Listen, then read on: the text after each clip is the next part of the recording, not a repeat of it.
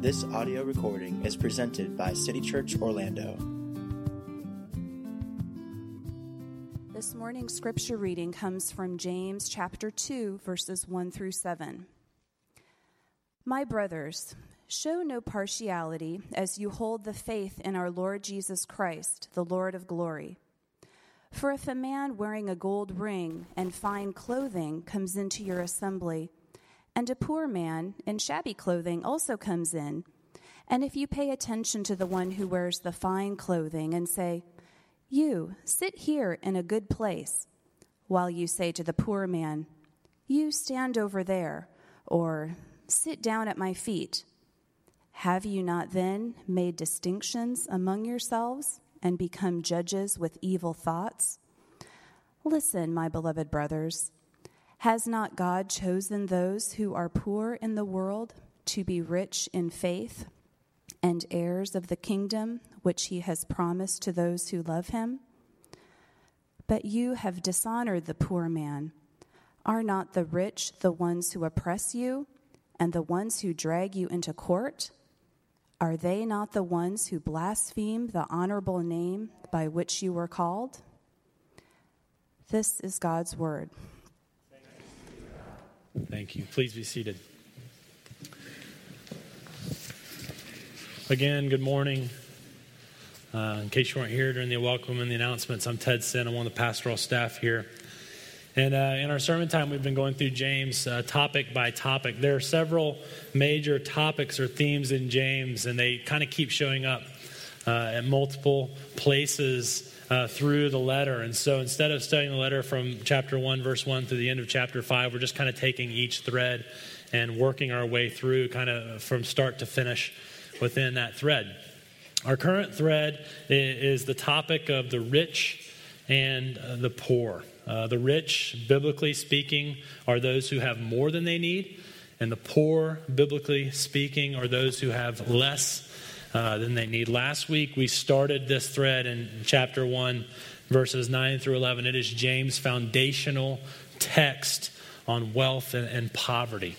Uh, one, nine through eleven was not so much at all about how the rich and the poor, or, or and the middle class, for that matter, are to interact with one another. It's not so much about community. It's more about how the rich and the poor and the middle class themselves interact with the gospel. The foundational teaching in James is very individualistic at first. It is sort of assess where you are, uh, then interact with the gospel in a certain way, and this will then prepare you to move out into community appropriately. So, so James says the first lesson in the gospel Um, is this, is that the gospel uh, humbles all of us and the gospel exalts all of us. It is reality.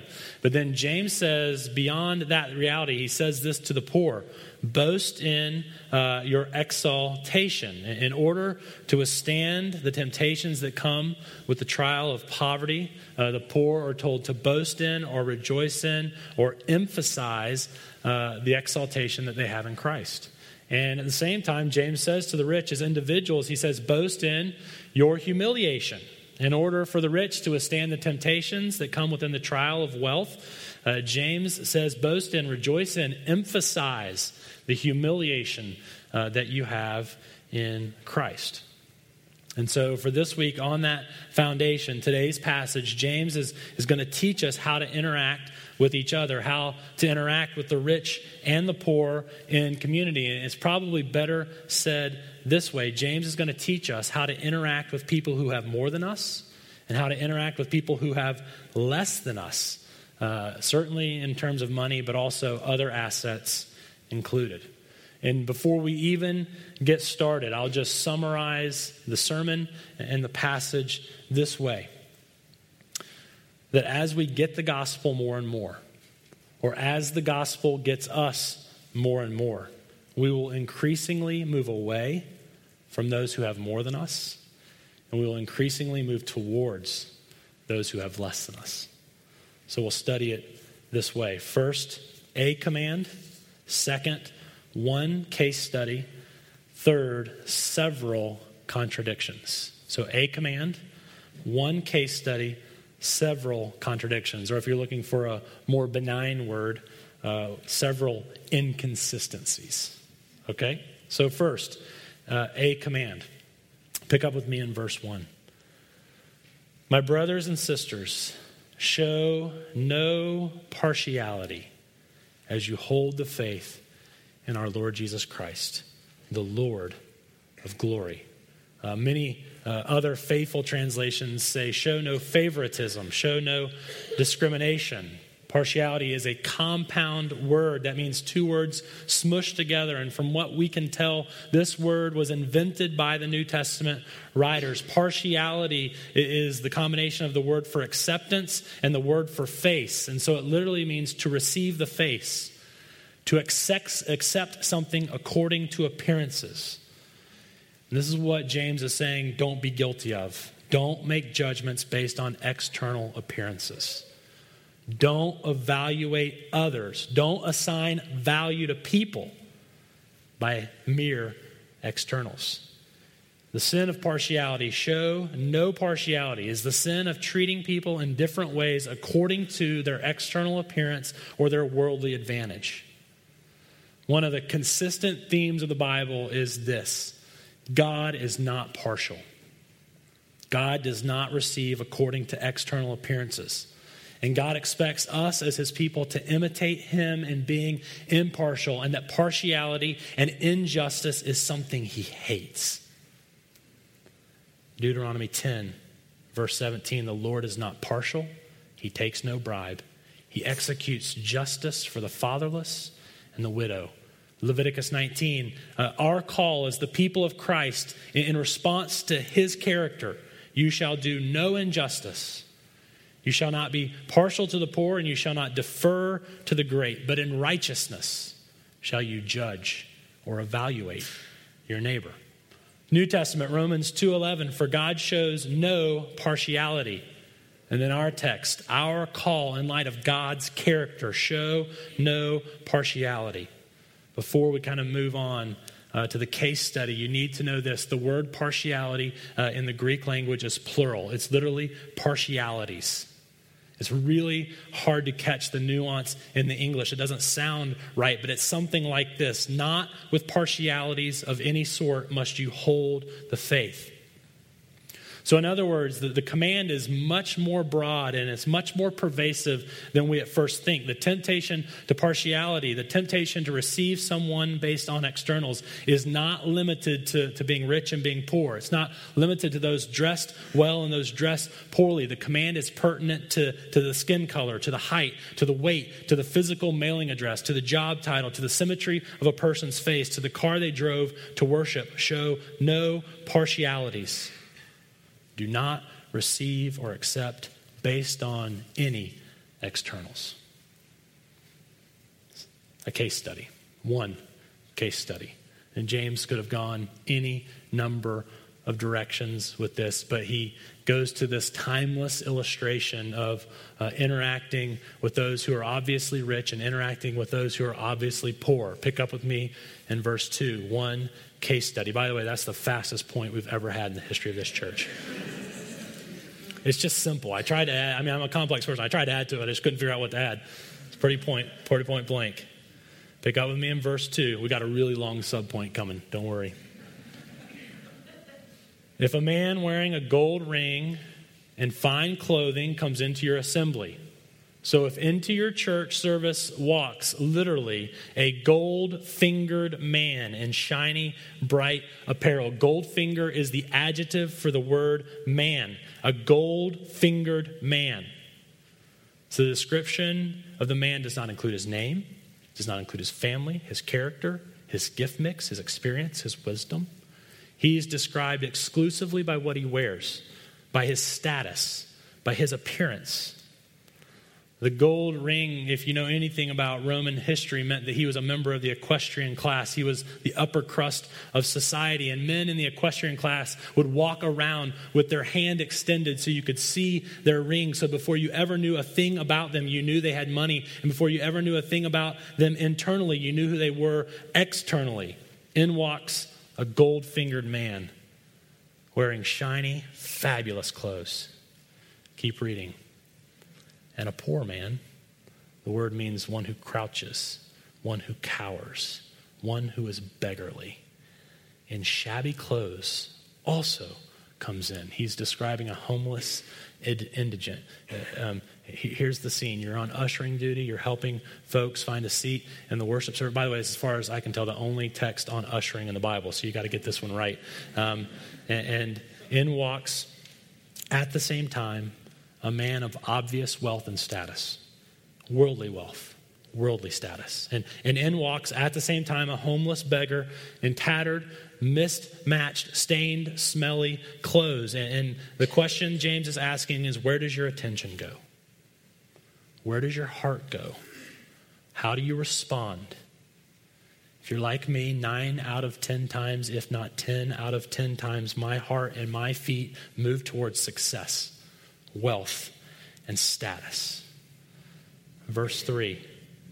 And if you pay special attention, if you look upon with care, if you give preference to the one who wears the fine clothing, and if you say, you sit here in a good place, a lovely place, a beautiful place, and if you say to the poor man, now just stop for a second. What's missing in the text? James gives an intentional imbalance. He, he's saying something by not saying something. So let's review. The usher looks at and speaks to the rich. The usher speaks to the poor. What's missing?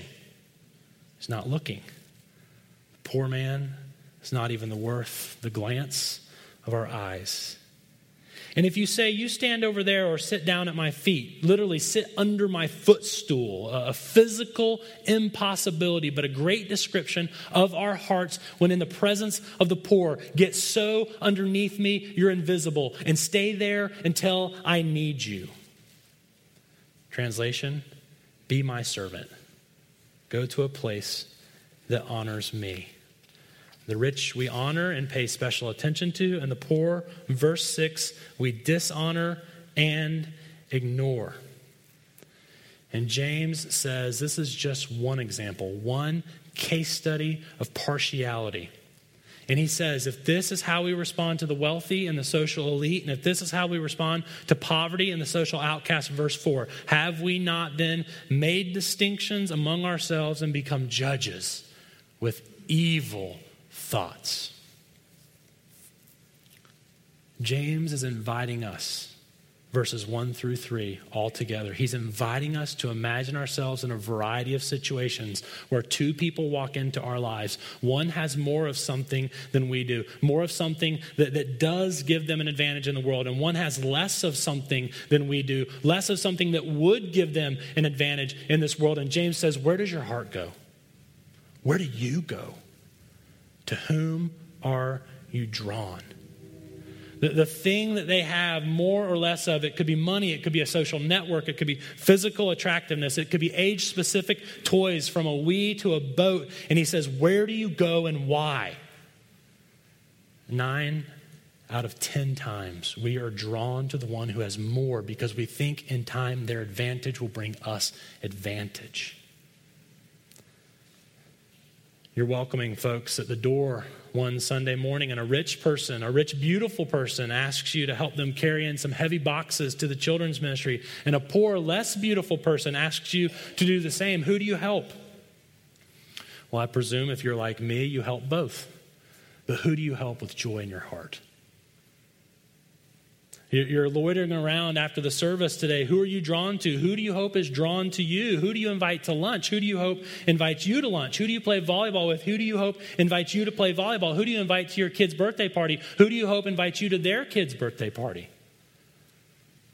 You're at a national networking meeting for, for your job, and you've never met anyone in the room. You're at a social gathering with other singles looking to mingle. How do you decide how to use your limited time in that space? Is our first layer of evaluation not based on externals?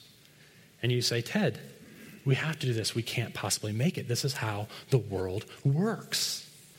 And I say to you exactly, this is how the world works, but not the kingdom of God. My guess is that unless we're proactively and aggressively and intentionally working against this, the inclination to make judgments based on appearances, uh, the, the, the, the, the push of our heart to just make evaluations based on externals, that, that we are just falling prey to it over and over and over. If we're not intentionally and aggressively and proactively working against it, we're floating down the lazy river of culture. And James says, verse four, it's evil. It's wickedness. So, a command. Show no partialities. Uh, one case study of the command by James, me teasing it out to some other places, but now I have to have you focus your mind back in on James's line of thought. He left the broad command in verse one. In verse two and three, he gave us a, a scenario that involved the rich and the poor, and now he is staying on that topic. And, and third point, several contradictions, several inconsistencies. James is saying to his original audience and to us, when we honor the rich and dishonor the poor, we're guilty of the sin of partiality and injustice. And James tells his audience that the impulse, the decision, the habit, the tendency to pay special attention to the rich and to ignore and dishonor the poor is not only a sin, but it is a contradiction of three realities. It contradicts the kingdom of God. It contradicts our own experience in our context, and it contradicts the, our, our experience of Christ in the gospel. Number one, contradiction number one, inconsistency number one, siding with the rich over the poor contradicts our experience of the kingdom of God. This is the longest point by far. It's intellectually and spiritually rigorous, and it's going to offend ninety to ninety-five percent of us.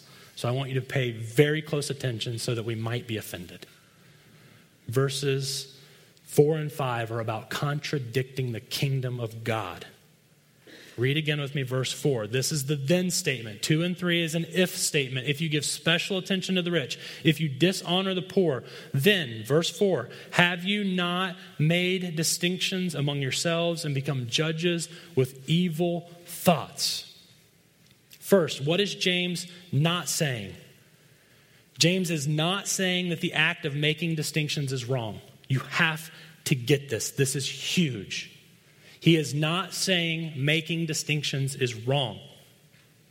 We, we read show no partiality, and then we automatically assume that James is saying don't make distinctions. That's not what he said. Distinction is the same word for judgment in James and in the rest of the New Testament. James is not saying uh, making a judgment is wrong. What does he say? He says, have you not made distinctions with evil thoughts or with wicked reasoning?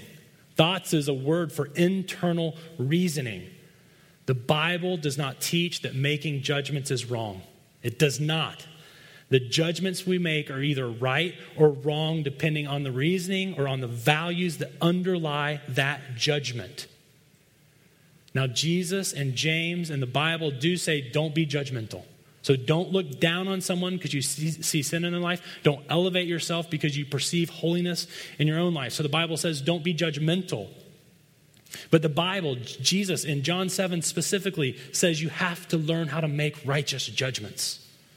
Don't be judgmental, but learn how to make judgments. To the crowd, he says, do not judge by appearances. Same word as verse four, do not make distinctions by appearances. Sounds awfully familiar, but judge with right judgment.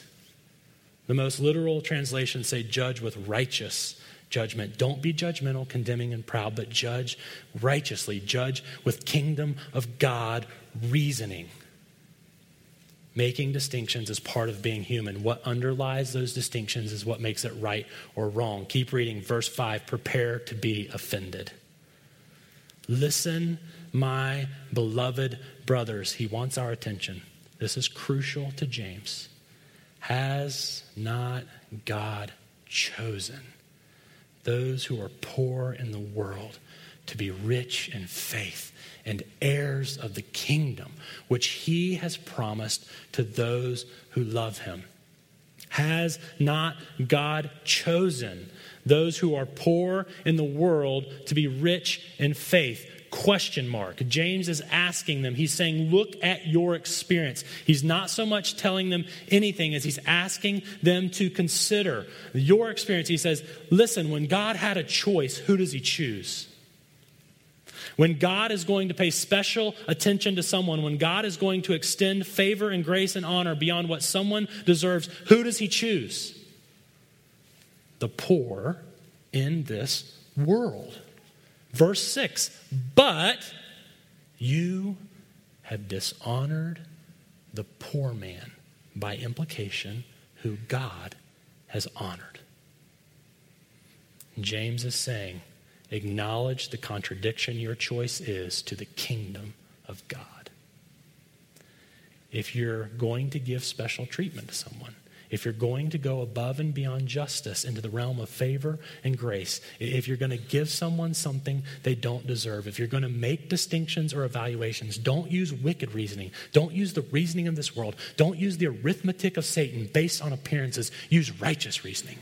Use the reasoning of the kingdom of God. Use the arithmetic of God, which is this. God chooses to give faith. God chooses to give his kingdom. God chooses to make rich forever the poor in this world. Luke six, verse twenty. Blessed are the poor, for yours is the kingdom of God. Period. It's, it's God's word, not mine.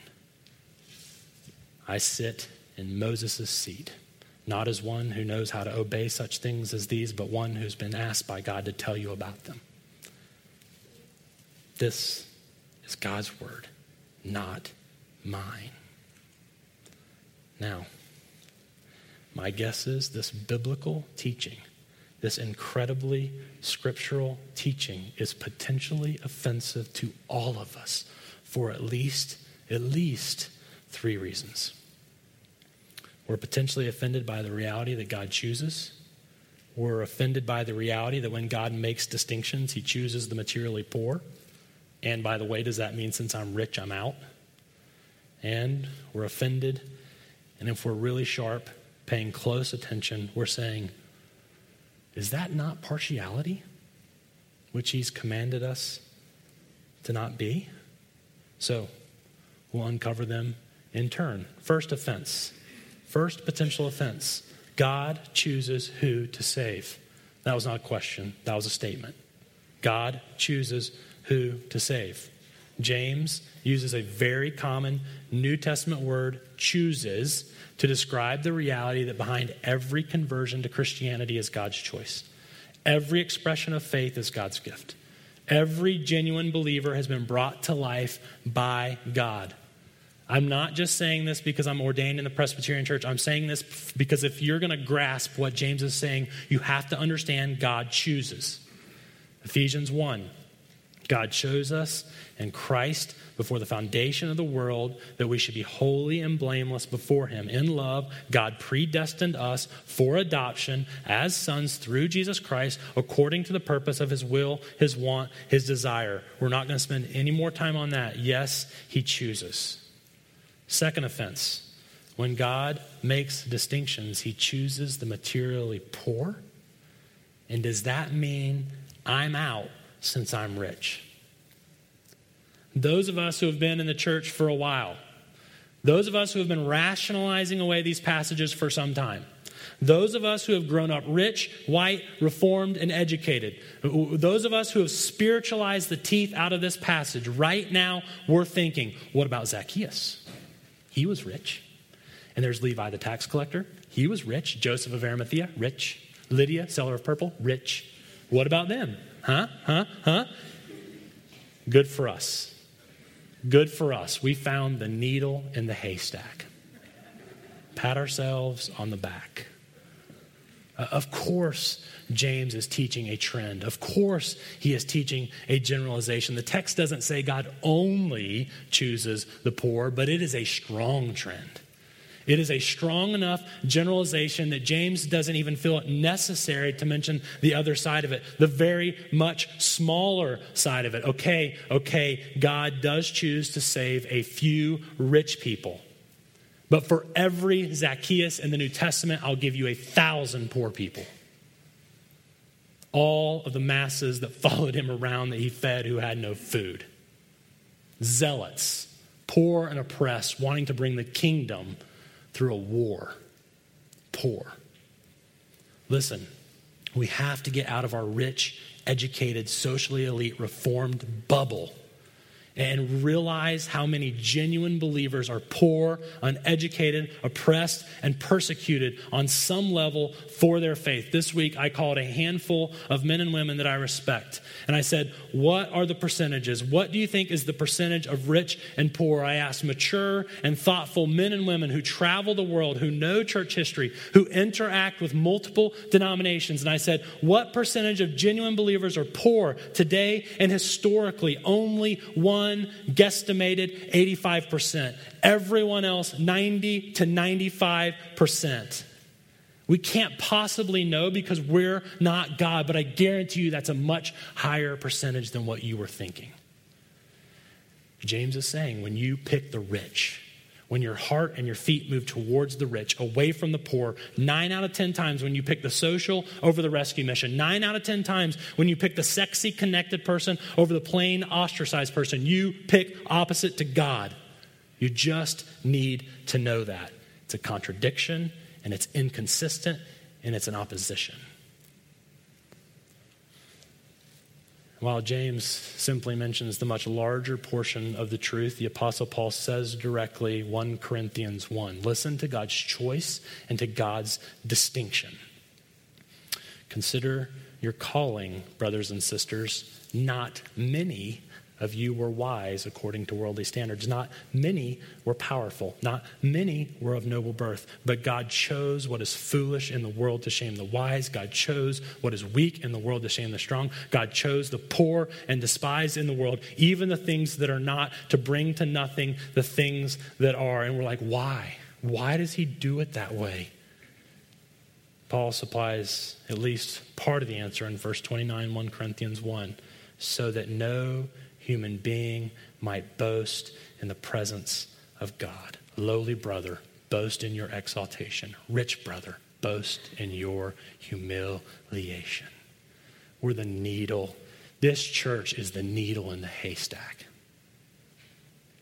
Jesus said it's easier for a camel to go through the eye of a needle than for a rich person to enter the kingdom of God. He never said that about poor people. And Jesus was content to leave it there. He did not think he needed to qualify. He did not think he needed to caveat it. He didn't have a second part of his statement, but his disciples were so unnerved and astonished, and, and they kept pestering him about what he taught. He said this, with man, salvation is impossible, but with God, it is possible. All things are possible with God. So yeah, rich people can be saved, but we're the loophole. And the hole is the size of the eye of the needle that we found in the haystack. God delights especially to shower his grace on those whom the world has discarded and on those who are most keenly aware of their inadequacy and their need. The preponderance of Jesus' concern is shown for those who are at the bottom of the world's heap. But James says, when we pay special attention to the rich and dishonor the poor, there is a contradiction with our experience of the kingdom of God.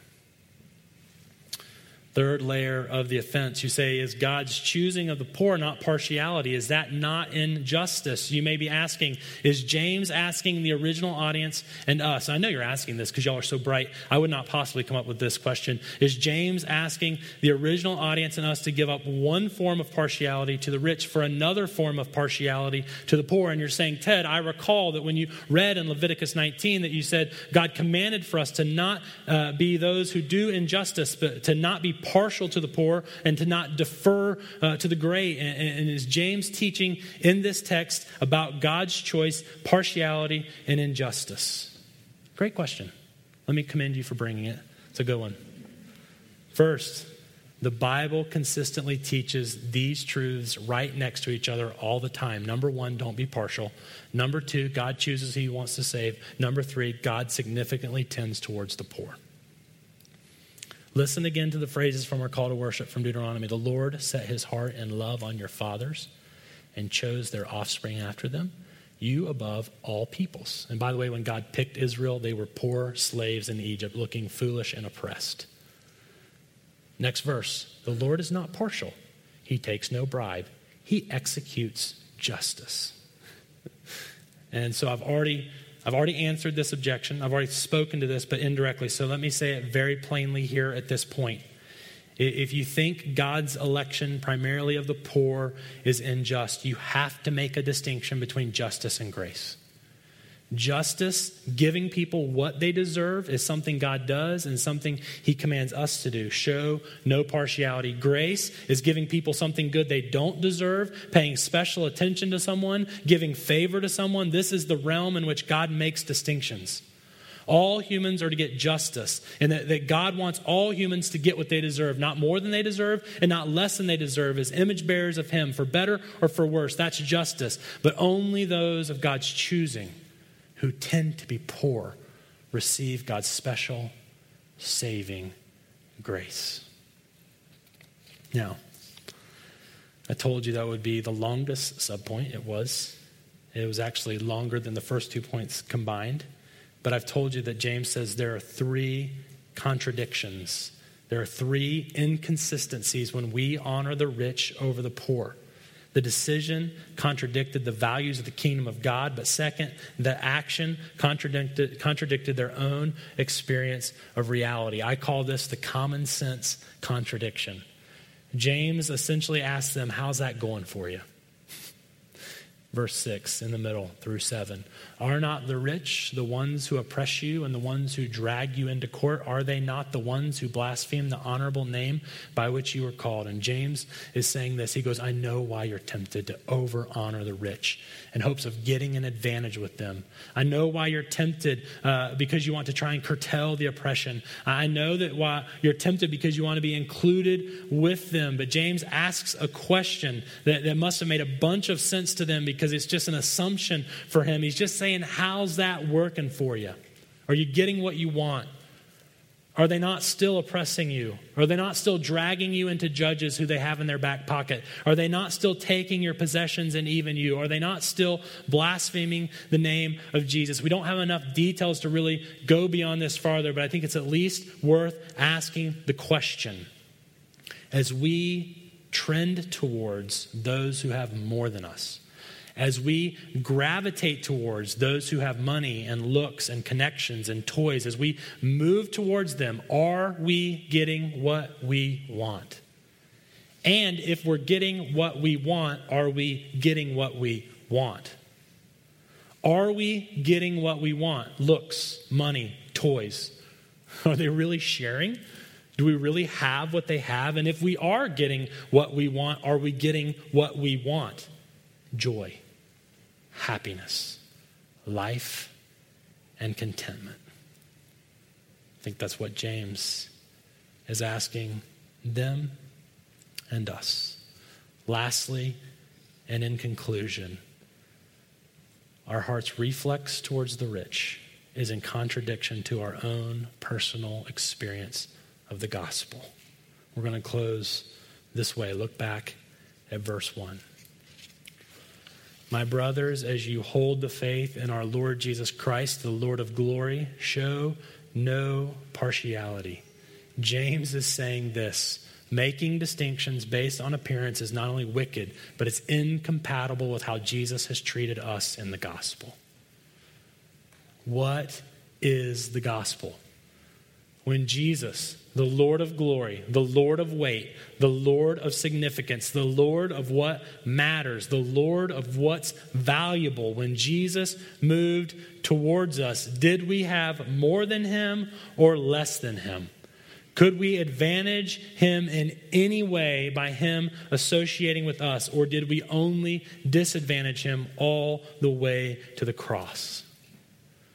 When Jesus moved towards us in the gospel, were we rich or were we poor?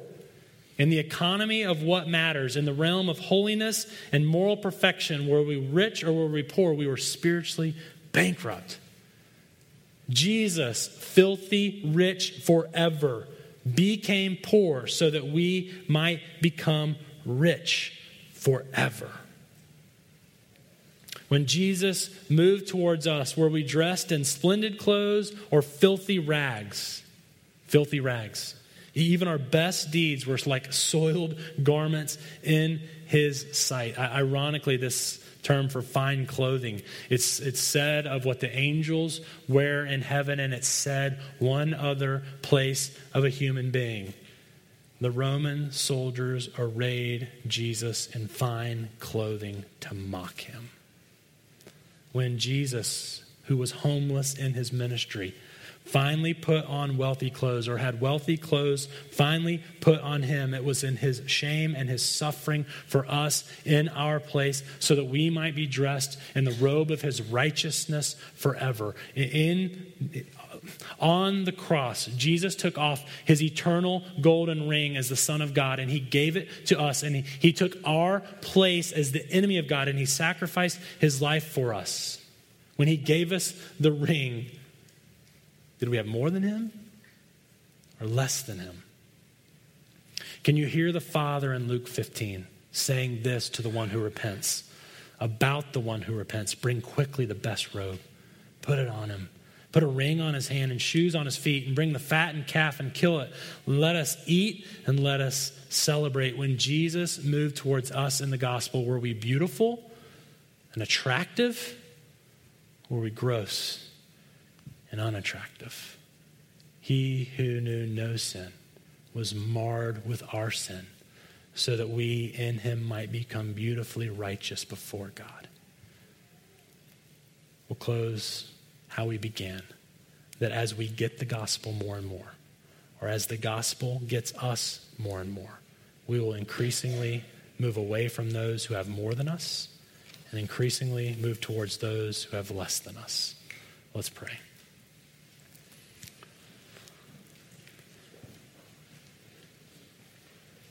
Jesus, we do thank you for the gospel. We do thank you that I thank you that where I find myself today, which is guilty, is exactly where I need to be for you to save me. I thank you that you do not turn your nose up at stubborn, rebellious people like me, but that you love us and pursue us and chase us down and massage your love and your grace and your redemption into our hearts. And you lift up our heads, call us the children of God. God, I thank you for your mercy. It looks more rich and beautiful. Your grace looks more extravagant than ever to me from where I stand right now, and I thank you for it. I thank you also, Jesus, that you have said that you will take up residence inside of us, that you will live in us, you will cause us to live more like you. Lord, we ask for you to lead us, to guide us, for you to cause the old to go away and for the new to grow. God, I pray that this church will become more like an expression of your kingdom. May we not be the loophole and the needle in the haystack. May we be a representation of what you value and of what you're moving forward and what you will do forever. God, it sounds exciting and scary. We will need you. We will need your grace. We will need your power. We trust you that you're enough for us. In your name we pray. Amen.